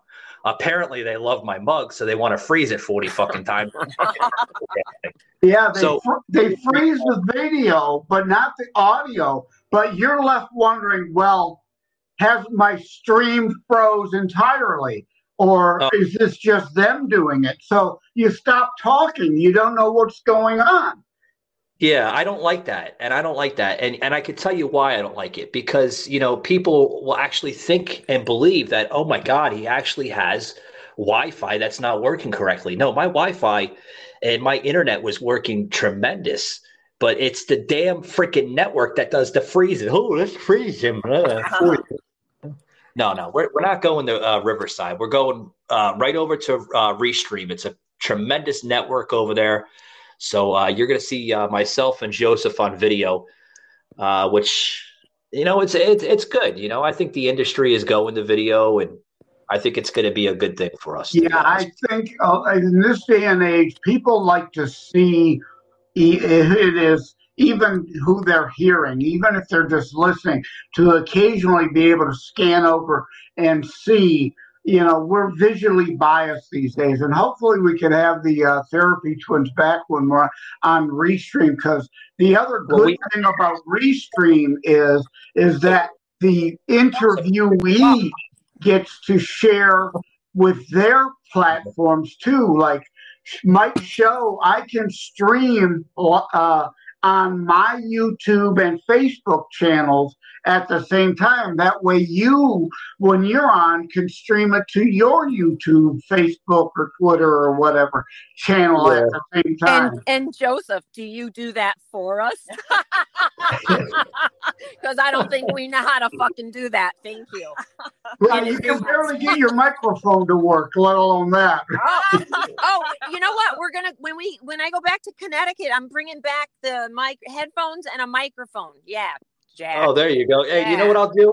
Hey, you know what I'll do? I'll buy you as a Quadcast. It's it's probably the top notch microphone in the industry today. Uh, Quadcast. They even have ones that light up, you know, different colors. You know, it actually make you look nice on camera. You know, it lights up pink oh, and hey, yellow. Anything that'll make us look nice. We're, Yeah. we're you know, That we would be will great. graciously say yes, even if you're Yeah, uh, Jonah Jane, uh, you know, you, uh, honestly, uh, you know, we're going to do the same thing. We got to get out of the 20th century and go to the 21st century. yeah.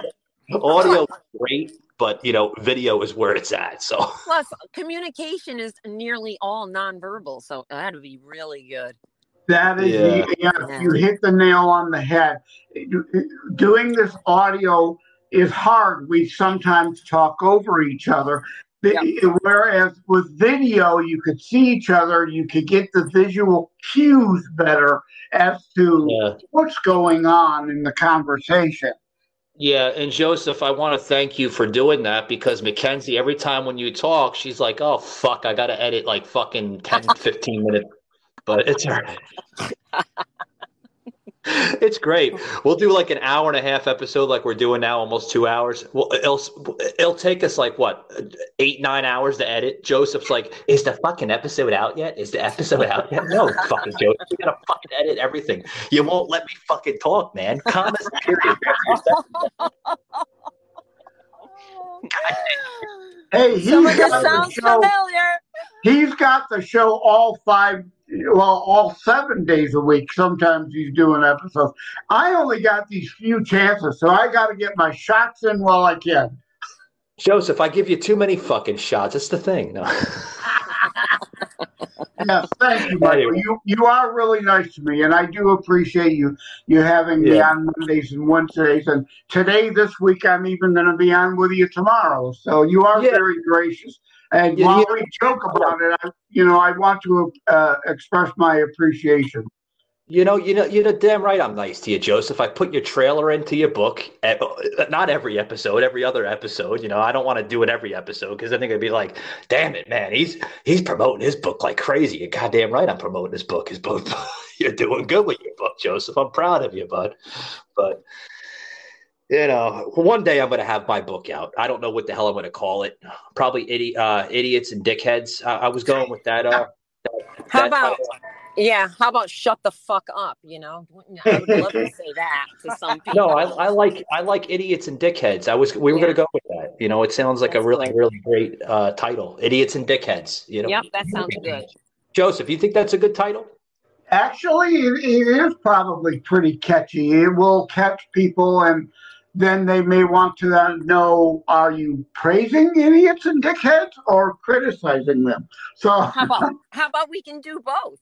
right, it's given any given case, right? Because you know, as nurses, I gotta say, do you know every time that you either get the job or or you go through your evaluation, they want to know your weaknesses and they want to know how you improved on on those upon those or however. Because I was never an English major, but yeah, I can actually you know do other things as a nurse, but not uh, speak correctly all the time. Yeah. Oh, yeah. You, you never know. But uh, Joan and Jane, thank you very much for coming on. Uh, we're great to have you back on. We're glad the audio uh, has worked uh, better. Thanks, Uh, Toyota. back- After all Thank they you. said, I think it again would have been better if they were just seen and not heard. Oh, that's terrible. Hey, Uncle Joe. Hey, Uncle like Joe. that of Yeah. me. Yeah. Like, Yeah, you that's known like as a comedy Yeah. callback. Yeah, Jack. Okay. Thank you. Anyway, anyway, thank you for tuning in, uh, Joan and Jane. You guys can find them all over the place. Uh, their website, thetherapytwins.com or, or therapytwins.com, right? There's no the, right? There's no the, but they'll find us either way.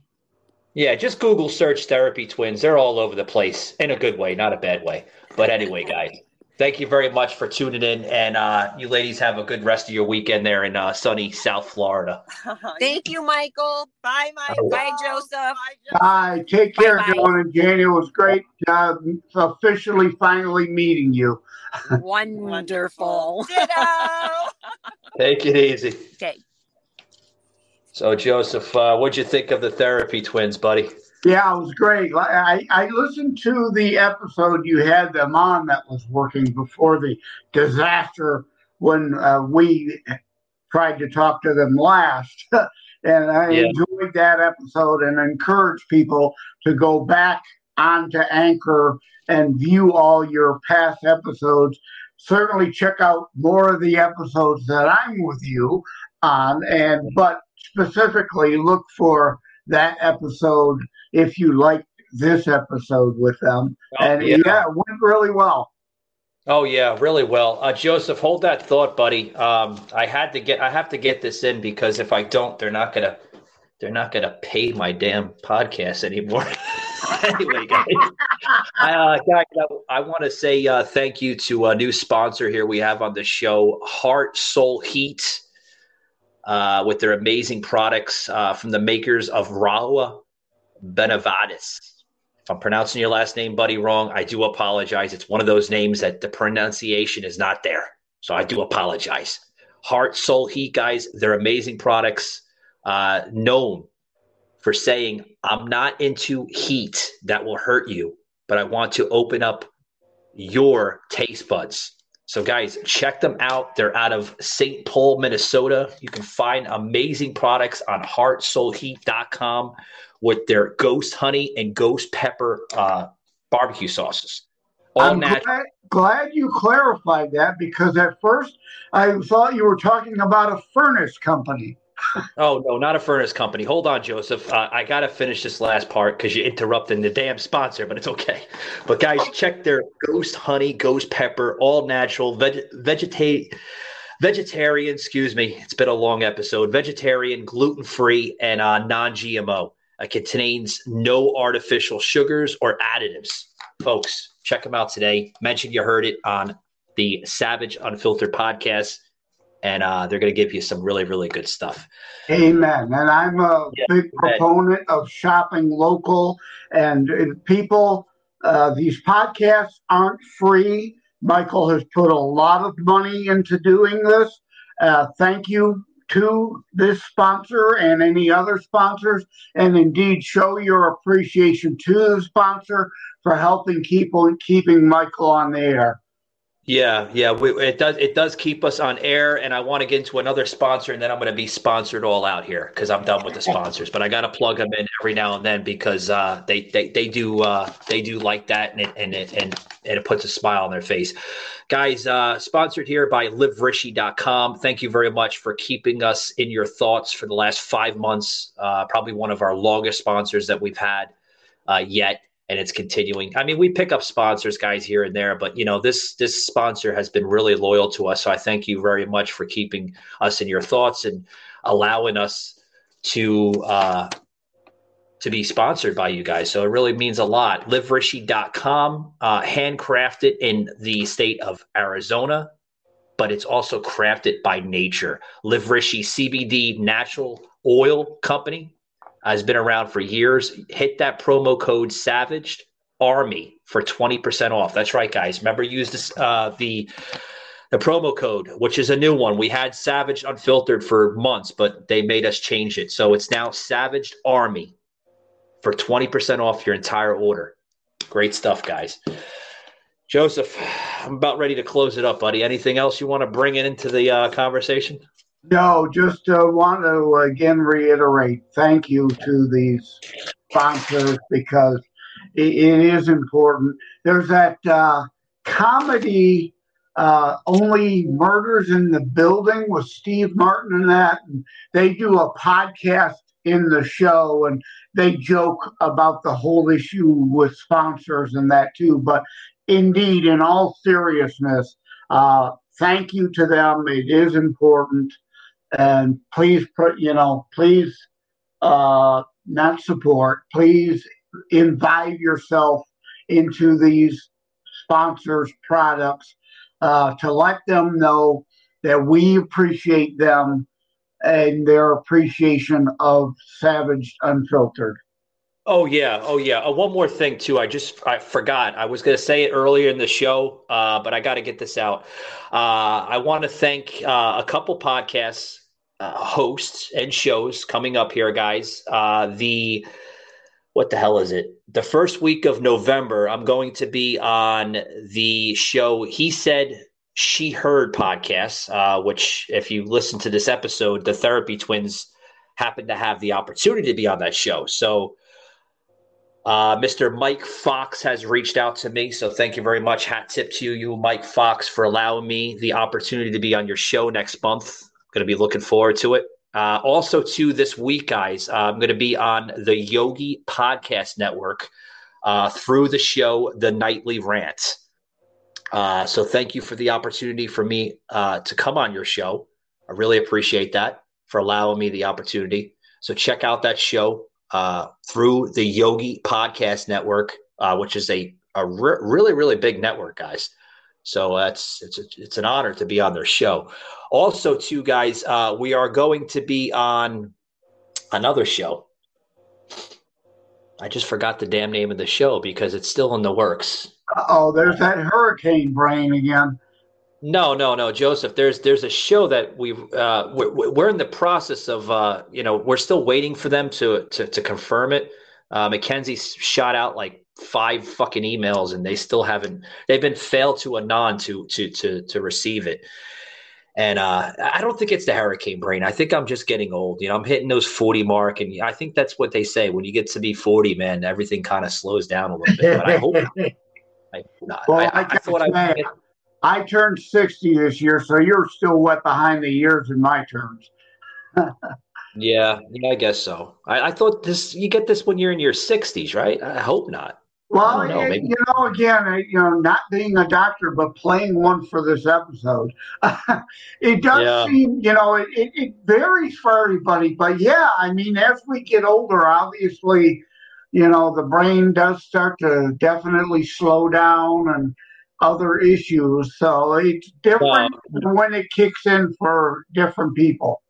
Yeah, I don't have dementia or nothing like that, folks. But you know, oh, I just I just remembered. It's the uh, Fraser Chronicles. Yeah, yeah, we're gonna be on his show uh, this week on the twenty second. Um, uh, he does pre-recording, so look out for that. Probably like the next day or the day after that, the twenty third or twenty fourth. Yeah, the preacher man. We just talked to him the other day, not Yeah. coincidentally, in that therapy twin episode that went to hell in a handbasket. He came in at the last minute. So that Yeah, was he a was- great show. I'm glad you remembered it. He was a preacher, man. He saved the show. You know, he came right into the last minute. Uh, you know, Mackenzie shot him an email and are like, "Hey, you, you." But Joseph, he wanted to come on the show. He had intentions to come on the show. He was like, "I want to come on your show. Your show is tremendous." I was like, "You were on my show before. You want to come on again? Great. Okay, come on." yeah, I look. I, again, that's another great episode. Both of them. The one that he helped say it salvage. The uh, what was Brian, the other guy that was dull, and then the therapy twins, the uh, crickets issue, and then he came and salvaged that show. And then even further back, I listened to that one. I was confused. I thought I was on with because we discussed it. I had listened to it, and that was a really good episode for people to go back into the archives to dig up. Also, Yeah, it's a huge library. You're talking about Brian. Yeah, yeah. The hello, Brian. Yeah, like that Brian. Yeah. he, he he's good. I checked into him uh uh not too long ago on one of his shows because he has a show, you know, and it's yeah. you know, it's on Spotify and a couple other platforms. He hasn't hit iHeart or you know the big ones yet, but he'll get there. He'll get there. yeah, and that's worthy of mentioning again. Uh, thank you, iHeart Radio, for for having Savage Unfiltered on it now, because that is the one. Uh, I have TuneIn Radio and iHeart Radio on my phone. I I don't use my phone for a bunch of different apps, but those two are great for tuning into indeed for you know radio uh, podcasts even uh, music on occasion when you want it on your phone and that Joseph, I'm sorry that I mean, do you have to wait a long? I'm always curious about cu- curious, excuse me, about um iHeart. Uh, do you usually have to wait a long time for the episodes to launch? I, I I haven't paid attention lately, so I, I really can't answer. Yeah, because I noticed that Spotify is usually the first that gets launched, and then uh, shortly after Spotify, I know it's Apple and uh, Amazon Music, and then because a lot of uh, the listeners that tune in now, they're, they're, like, "Why is it taking like an extra day and a half for iHeart to to launch the episodes?" I'm like, "Listen, Mackenzie and I, we do not have the power to that. It's all through Anchor. Uh, when Anchor FM, when we you know upload it to Anchor FM, the recording." Uh, Anchor FM does all the launching. We don't do any of the launching. So I just want to clear that for you folks that we, we don't have the power uh, to launch it and the speed of the launching. It's all through Anchor FM. So and that uh, might be an Anchor issue. They may want to withhold it from iHeart a day in order oh, to keep exclusive content of you for a day. Yeah, I don't think it is. I, you know, I don't. I don't think it's Anchor because uh, I'm told Anchor FM is one of the fastest throughout the entire industry. Of course, there's other ones. You know, Riverside FM is a sister company of Anchor, but Anchor is literally Spotify's company. Spotify bought out Anchor like seven, eight years ago. Uh, when it was a small little independent company, but uh, that's what I'm told. I'm told Anchor is the fastest out of all of them. Uh, of course, you have a Cumulus and you have you know Westwood One and all the other yeah. uh, networks out there, but Anchor is like usually the fastest. So In, maybe uh, it's just an iHeart thing. Yeah, maybe a lot I- of our area is Salem. Uh, oh, yeah. yeah. Salem yeah, Broadcasting not- is good. I like them, but yeah, I mean the content we do, thankfully, uh, doesn't go stale a day or even a lot of it a week, a month, potentially a year later. Oh yeah, you trust me, Joseph. The ones that uh, I first came out with when we were known as the Kitchen Angle podcast, and then shortly after that, it was uh, Patriot Angle. Uh, I have listeners right now tuning into episodes that were like two years ago, and I'm like, man, I did that like two years ago. Thank you for your support, but uh, what'd you think? Oh, you, it's it's wonderful. I'm like, oh man, I sucked back then. like I was doing, I was doing a lot of like, uh, uh, uh, uh, uh. uh. I was having some type of groin attack or something, you know. you know, but uh, it, you know, it's been good. Nice little, almost two-hour mega episode today, which I think we're going to call it the mega episode, one of the uh, mega episodes. But uh, you got to be proud of me. You have Joseph, Joseph hold up. You have Savage yeah, and then you have mega episodes. Yeah, yeah. I was gonna say you you got to be proud of me, man, because I've done this whole episode without a bottle of water. I usually have a bottle of water with me, but yeah. What about the notes, though? every every great podcaster needs notes. I'm not scripted. I don't read off of a teleprompter in front of me, but you always have to have notes to know who the hell you're talking to. Yep, yep. I agree. Joseph, I'm not a fucking genius, man. I don't know everything about everything about all these people. I don't know where they were born, with the the, the type of car they drive, the color. Well, yeah, that's a th- another comedy callback, throwback to an episode that I was teasing Mike about losing all respect for him since he needed notes. That it's just yeah. a joke, just joking around, having fun. We all need notes, and like you yeah. say, especially as we get older. Yeah. So I want to do uh, one more announcement, then we're closing out because no more announcements and drive you people crazy with announcements. Guys, tune in tomorrow on Soslin's uh, show. Uh, we're going to have Sports Tuesday, which I'm a part of now every Tuesday. So uh, you want to want to check that out on every major podcast platform, including iHeart, Spotify, Google, Apple, Amazon Music, Audible. God, Soslin is up there like me. I got him into all the great networks. He's like, I want to thank you, Michael, for being for for making me part of iHeart. I'm like, eh, you know, I got some uffs in the networks. I'm I'm just not some schmo off the streets. I've I've you know been in this industry for 20 years before podcasting was podcasting. But uh, Joseph, I want to close it out, buddy. Thank you for always for coming on. You know. Yeah. Again, thank you. I really appreciate you having me. I, I, I mean, there have there was a time that I considered doing a podcast, and I get people telling me all the time, since I speak on politics everywhere all the time, that I should get a podcast. And I, I did the book Terror Strikes Coming Soon to a City Near You. I put money into that instead. So I really appreciate you help you know, allowing me to come on with you. It's as if having my own podcast Mondays and Wednesdays. Yeah, yeah. We, we we wanted to make you part of the panel on Mondays and Wednesdays, and um, you know it's it's great having you on. Uh, before we close out, you said podcast. You got any shows you want to plug in? You are you going to be on any shows this week or? I'm actually on. I, I think this is recording though, so not live. Uh, Tuesday, October 18th at three o'clock. I think we're recording out of Ocala, of all places, of course. So kind of up the road from Ocala, Florida. Yeah, focused on writing. Oh, wow. So yeah, it's about an it's about an hour north of me. Yeah, heading towards uh, almost Georgia area. Yeah, I know where Ocala is. Yeah, I've been to Ocala. I was in Ocala for a couple weeks back when I worked in the IT for Kmart Corporation. Of course, they have no stores or warehouses left anymore. But uh, yeah, yeah Ocala is a nice place. They got them little lizards by the bazillions running around. I love them little lizards. I little hate geckos. bugs down there but I love the little lizards. the little the little geckos, but you're not going to like the big giant lizards that look like dinosaurs down in Fort Lauderdale. Oh my god. you know, Joseph, I got to close I got to say this one story and then I'm closing it out cuz I'm tired. Do you know one time down at Fort Lauderdale, this was during uh, around January when it, you know, got a little cold. We had a little cold snap that happened. And uh, what happens is they they they freeze up and they and they become rock solid and if the thing falls on you, oh my God, it can get, it can give you a concussion. Well, it fell on my shoulder, and I wound up having to go to the hospital and spend three, four days in the hospital. I I, I dislocated my left shoulder, and it was oh, oh my God, it was oh yeah. The doctor was like, "How did what happened to your shoulder?" I said, "I got attacked by a lizard." He said, "What?" I said, "The thing fell from me from a freaking palm tree. It fell off the palm tree, and it fell on top of my shoulder."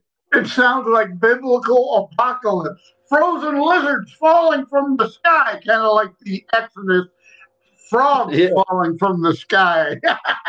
yeah, it was, you know, it, it, it was right in um, East Las Olas, which is a part of uh, downtown Fort Lauderdale. And, um, uh, you know, there's people looking at me and everything, laughing, and of course, you know, they get their cell phones out and they got to, you know, film it and stuff and get their five minutes of social media fame and I'm screaming in pain. I'm like, oh, my fucking shoulder, my shoulder. And everybody's walking past me until like this little old lady, she must have been like 80 or 90. This was like, oh God, maybe 10 years ago. She's probably dead by now. But anyway, uh, she comes up and she's like, she's like, are you okay, Sonny?